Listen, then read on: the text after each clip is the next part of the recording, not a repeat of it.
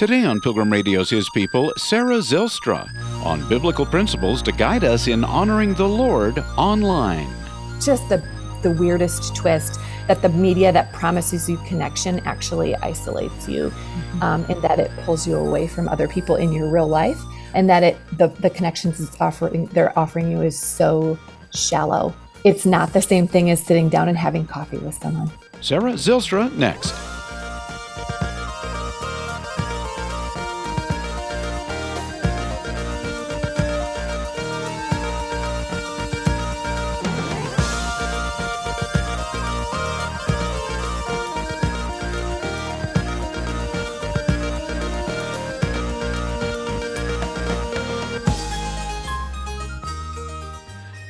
Social media can be both a delight and a disaster for women who want to love God and love neighbor. The industry has grown so fast that it's been hard to figure out how to handle it wisely. In less than 20 years, more than 75% of American women have signed up for an account.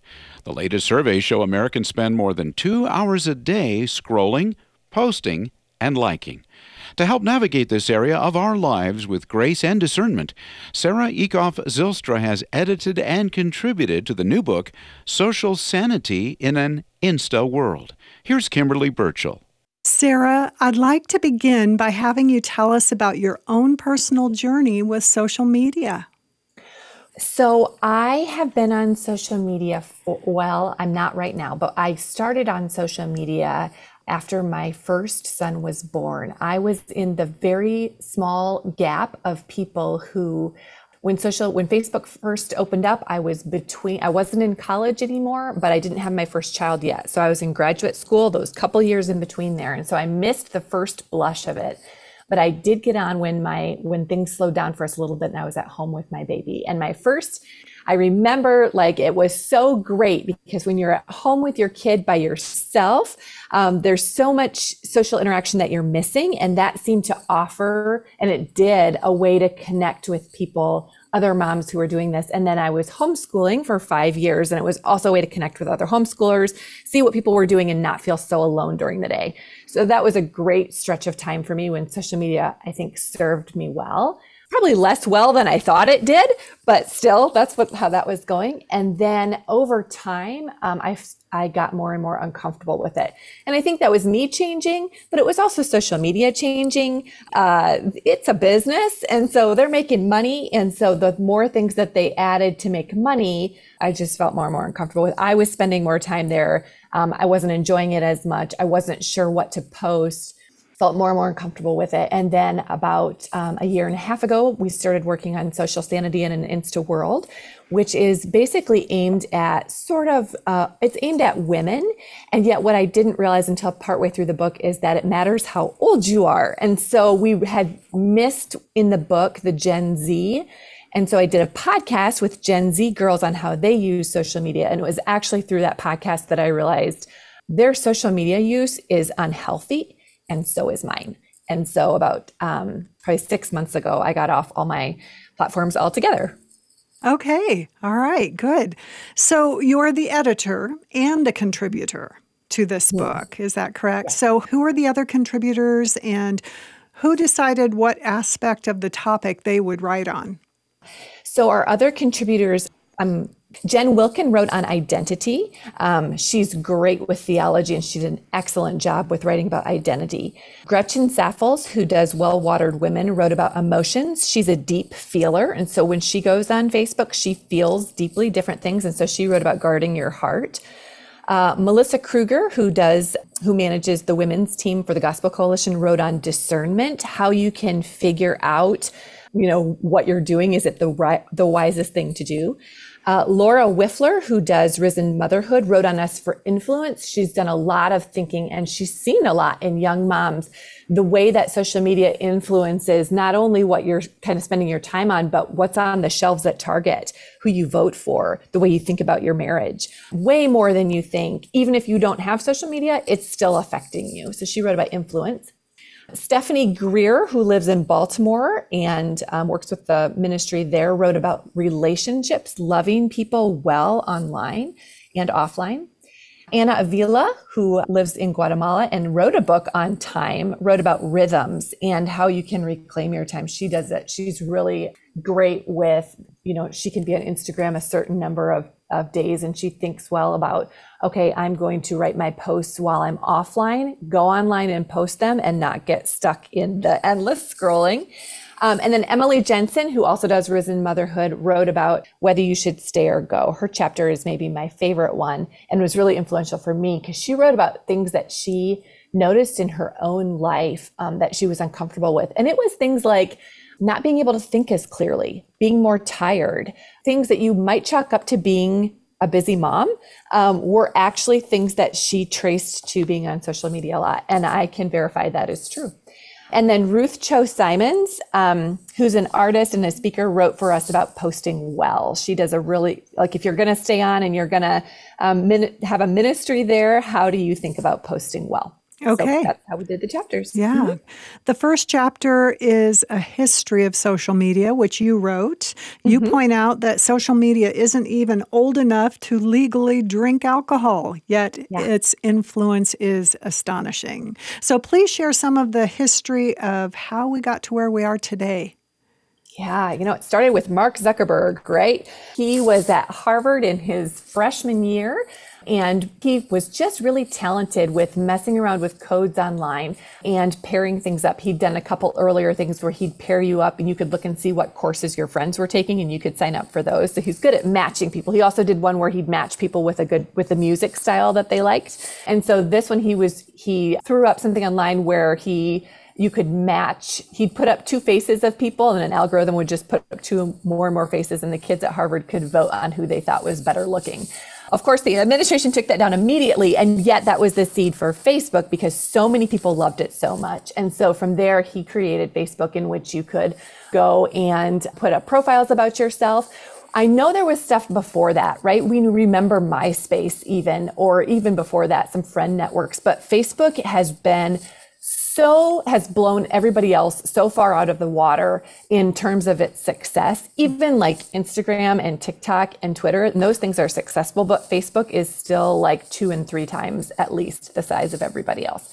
And so they're kind of the, the history that we traced through two big turning points for Facebook. One of them was when they added the news feed. Before that, um, you would go and I would look at your site and, and be like, oh, that's cool. That's what she's up to. Kimberly's doing that. And then we would say, I'd go to my sister's page and see what she was doing. And then I would go to somebody else, whoever I could think of, I could go to their page and look.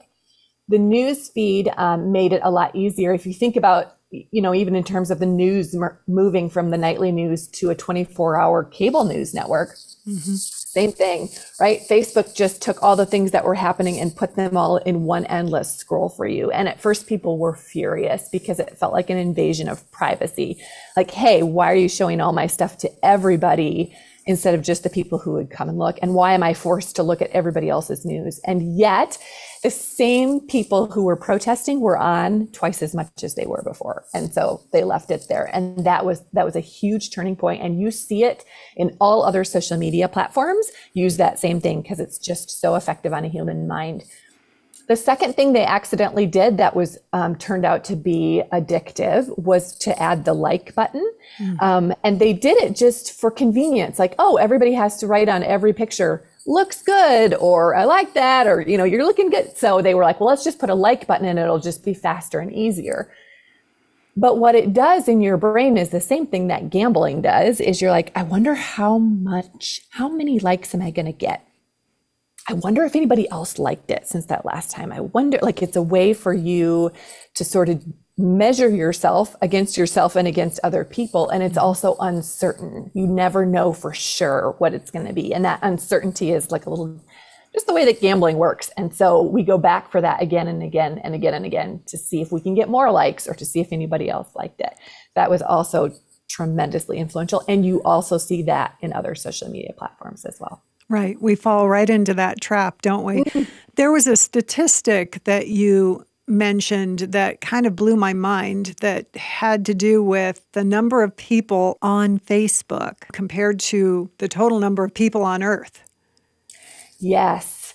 There's like 3 billion people on Facebook, probably more, and there are 8 billion people in the world. So that's crazy, right? That is crazy. There is nothing else that has that kind of reach. Right. And so he has more, way more power than we even think because everybody is listening. Yeah. And you can see then why that shapes who you vote for, how you think about your marriage, uh, you know, political things that are going on in different countries. Because, uh, you know, if you have the ear of a third of the people on earth, more than a third, then uh, yeah, that's going to be pretty influential. Right. That that was astounding when I read that. In chapter 2, Jen Wilkins states social media is not new. Any medium that enables communication between people can fairly be categorized as social media. For Christians, one notable example of very old social media is the combined work of the Bible and prayer. So, would you give a, just sort of break that down for our listeners a bit? What is she talking about there? Yeah, you know, we're meant to be social creatures. God created us for community, which is one reason why this just hits right on the desires of our hearts, right? It's like, oh, I want to be with people. We're meant to be like that. God Himself, um, if you think about the Trinity, the Father, the Son, and the Holy Spirit, right? He's and He made us to enjoy Him and to so He could enjoy us. So there's just community built all through us.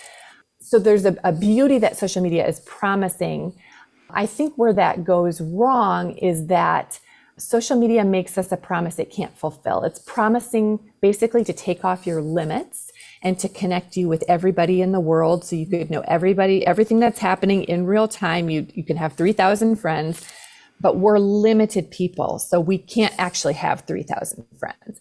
And so what's interesting to look at the research that's been done when as you trace the rise of social media, you can also trace the feelings of isolation and loneliness.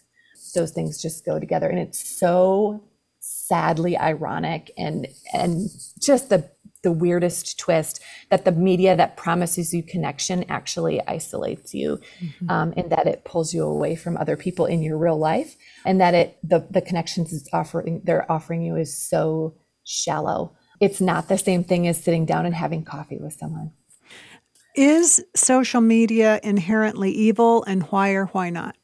I don't think it's inherently evil because we have a God who is sovereign over everything. And so I if there's a there's I think there's good that we have seen that can come out of social media. I, I don't want to give it to the realm of Satan or anything. I think there is good there. I think God works good there. So I don't think the medium itself is evil. I also, though, don't think it's neutral.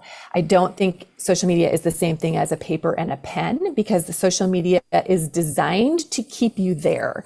So there are things like the news feed and the like button that they won't pull back because this is an economic business, um, and their first their first goal is for you to stay there a long time so they can sell advertisements to you and sell you to advertisers. Their first goal is not your own mental or spiritual health. Mm-hmm. So I think you can use it well, but I think you got to be careful.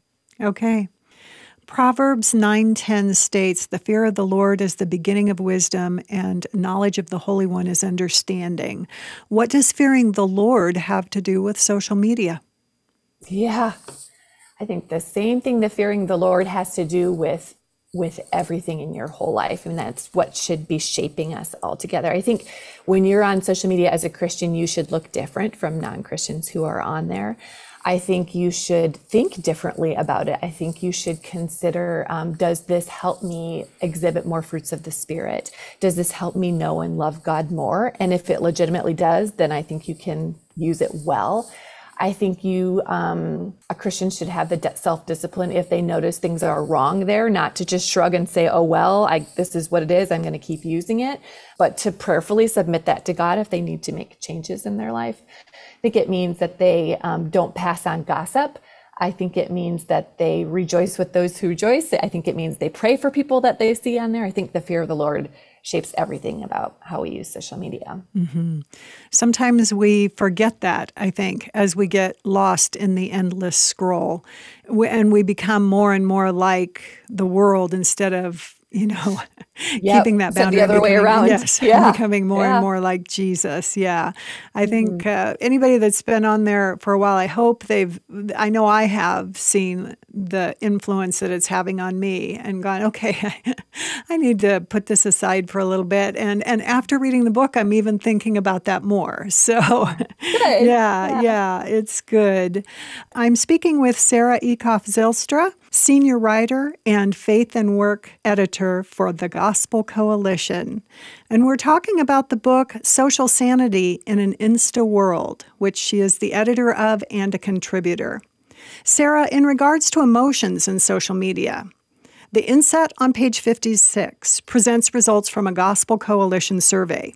Were you surprised that the highest percentage of respondents reported that social media makes them feel irritated, and the smallest percentage reported that it makes them feel happy. I was maybe surprised they reported that, but um, boy, I didn't have to think about that very long to recognize that in my own self, right? Um, social media also made me feel irritated. Um, I felt irritated with the people who were posting there. I felt irritated with myself.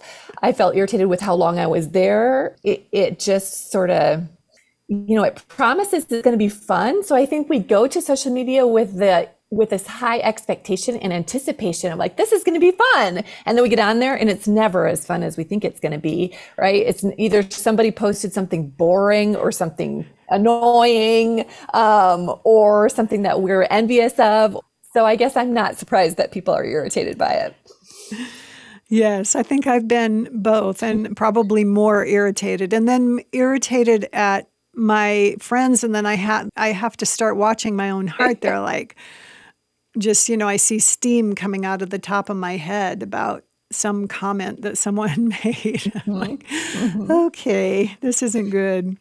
It's um, interesting that we're so much more irritated with our friends on social media than we are if they said those things in real life, in like in a course of a conversation. I think you just like somebody more when you're in the same room with them, and the, and it can be, they can say something annoying, but but you can kind of ask a question back, or you can get more of a, a full sense of what they're talking about. Right. And it never comes out right on social media, at least for me. What, you know, it's like, okay, how do I That's write right. this back in a way that isn't, you know, so it just becomes, yeah, like, okay, I'll just bow out of that. right, right. um, in the chapter on emotions, the statement is made that the question is not, is social media affecting my emotions, but rather, am I aware of the influence social media is having on my emotions. Why is it valuable to identify specific ways social media influences us? I think that's going back to living in the fear of the Lord, just being aware of our surroundings just being aware of how things are affecting us. I don't I think it's hard to capture every thought unless you're aware of it, right? Or it's hard to submit our lives to the Lord unless we know what's going on in our lives and how we're feeling about things. Also, our emotions are so stinking powerful. They're far more powerful than we realize. We think we're rational creatures, but we are not. We're emotional and then our our rationality comes in later to justify whatever it was that we wanted to do at that moment. And so I just think yeah, being aware of how social media is affecting your emotions any emotion really that you that you're having that you can dig into and find the root of it's a sanctifying process it's something you can submit to the lord and learn from mm-hmm. so maybe it would be good to ask ourselves questions when we find ourselves mm. irritated mm. why does that irritate me so much you know what is the root of this and submit it to the lord melissa yeah. kruger writes about discernment she defines discernment as wisdom making a choice. I liked that. And says knowledge, wisdom, and discernment work together, helping us navigate safely through the world of social media. Why is discernment so important with social media? And I think we've been talking about that, but we can we got to keep bringing that back so that we're all aware of it. Yeah, I think that's true. And I what I love about her chapter is it starts not with um, more time or more thinking about social media, but more time in thinking about the Lord. Like the only thing that can give you good discernment is spending that time in the Word and Amen. in worship and with other Christians and having your heart formed by the Lord. In her chapter, she tells a story about a girl who, like, the way that you tell forgeries of money is not by studying forgeries, but by studying the real thing. Mm. Um, and that's absolutely with our discernment with all things social media, too. It's not like we can discern well on social media unless our our real lives are are in order and submitted to God. How do we practice discernment in a real life scenario? Yeah, like a social media scenario. Mm-hmm. I think one of the wisest things that we can do is to take a break from social media and reroot ourselves in the rhythms of everyday living. And I think the more time that we can spend doing that, and whether that is um, spending time with our kids and our friends and our spouse and our church family, volunteering in real life, those things will feed into um, how we can see things on social media. I just think another way to be discerning is to be quiet on social media, not to sure. post immediately or, you know, uh, when you see something that's irritated, um, but to take a beat and to pray about it and to think wisely about it, to consider responding offline to something that's making you irritated or you know even if somebody posts something that's sad or happy like just use that as fodder to speak to them about that in real life i think the more we can take social media as seeds for real conversations um, that's probably the best way to use it mm-hmm. Laura Wifler writes on the influence social media has on us, and in particular through social media influencers. What are some of the areas that are li- in our lives that we can find ourselves being influenced by social media? I know, again, you've mentioned a few, mm-hmm. but let's just sort of throw a list out there for me. Yeah. I'm just going to, I'm on page 83, and I'm just going to tell you, read this paragraph to you. I think it's incredibly powerful. She says, when you spend time on social media, it changes how you shop. It literally changes what's on the shelves at Target, what you eat, who you vote for, where you give money, how you exercise, how you educate your kids, what books you read, what you talk about at the dinner table. It affects how you run your business, how you make love to your husband, and how you worship God. Social media will shape what's important to you, what's worthy of your time, what you believe, and what you love that's maybe the most powerful paragraph in the whole book, yeah, right there. I remember reading it. Yeah. Just in shaping culture, it is just the most powerful influence that we have. And what should be the most powerful influence in our lives as Christians? Totally. It should be the gospel. It should be your time in the word. It should be spending time with a local body of believers that shapes you to look more and more like Jesus. And we have to keep remembering social media disciples us just by the amount of time we spend there. And if you're just going, oh, I'm popping over while I'm standing in the line at the grocery store, or oh, I'm checking in while I'm you know, waiting for such and such, or oh, I have a half an hour before dinner is done, or whatever it is. It seems like small, negligible amounts of time, and it is. But when you add those up, you are spending more time. Many people, I should say, are spending more time social media than they're doing almost anything else. And there's no way that doesn't affect how you think. Right. That's literally what discipleship is. Because we're getting short on time, I'm going to jump down to chapter eight um, choosing to stay or to go. How do yeah. we make that decision? And how would you encourage women regarding making that decision? Anyone who has the book on page 123 is an excellent list of how Emily Jensen was noticing that social media was was affecting her. And I I think about it in a couple ways. There is there are girls for whom salty snacks are just their week weak spot, right? And there are girls who can walk right by all the chips in the world, but chocolate cake or sweetness is their weak spot. So I think there is personality and oh, attributes or, or gifted, different gifts that God gives to us. And I think some people have a higher tolerance for social media. Laura Wifler, who gave me that example, has a higher tolerance for social media than I do. She can spend time there and not be as affected. Um, she can post things there and not worry about it. And she, and God has been blessing her ministry there.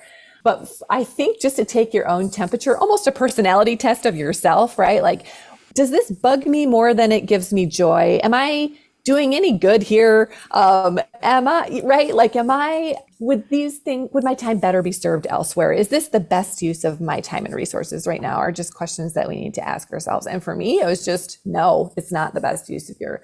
It is a use of your time and resources, but for me, not the best use of my time and resources.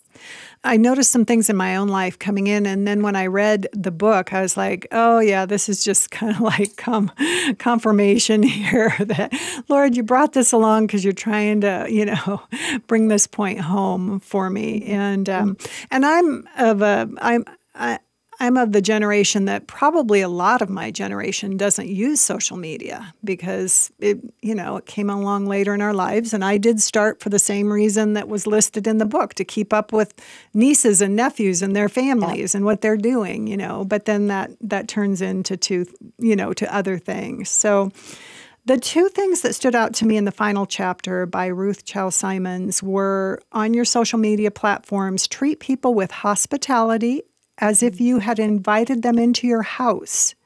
And remember that John the Baptist declared as a man with followers, he must increase and I must decrease. John 3:30. So Sarah, how would you summarize the book and what is your hope for women's lives?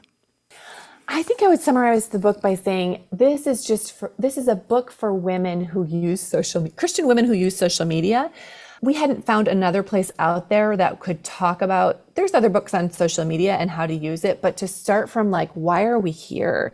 Um, if our goal is to love the lord and our lives to look like him then this is a big part of our lives and we need to submit this to him too. I left social media. This is not a book that says you must leave social media. Right. Um, it's just a book that says while you're on social media think about these things. And so my hope would be that women would read it and be more intentional with what they're doing with their time and that they would love God more and remember that He's the one who gives them all good gifts. Yes.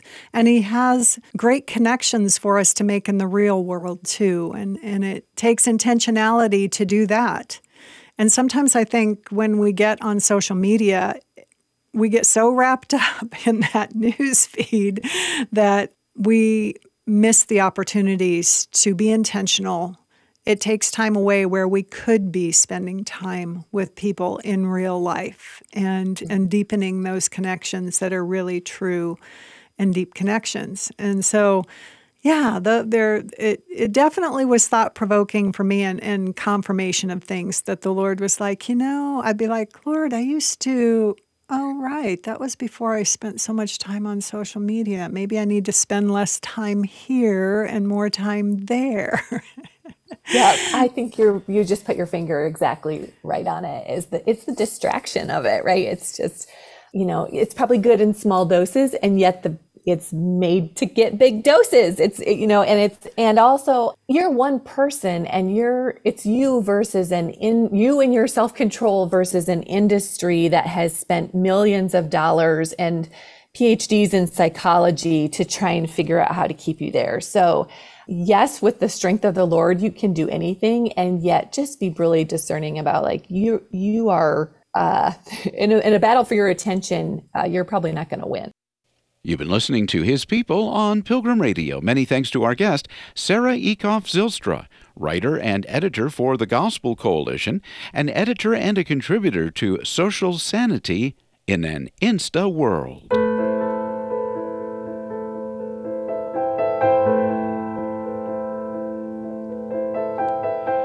Coming up on tomorrow's program, it's Ben Smallbone on a new movie about the faith of American singer Johnny Cash.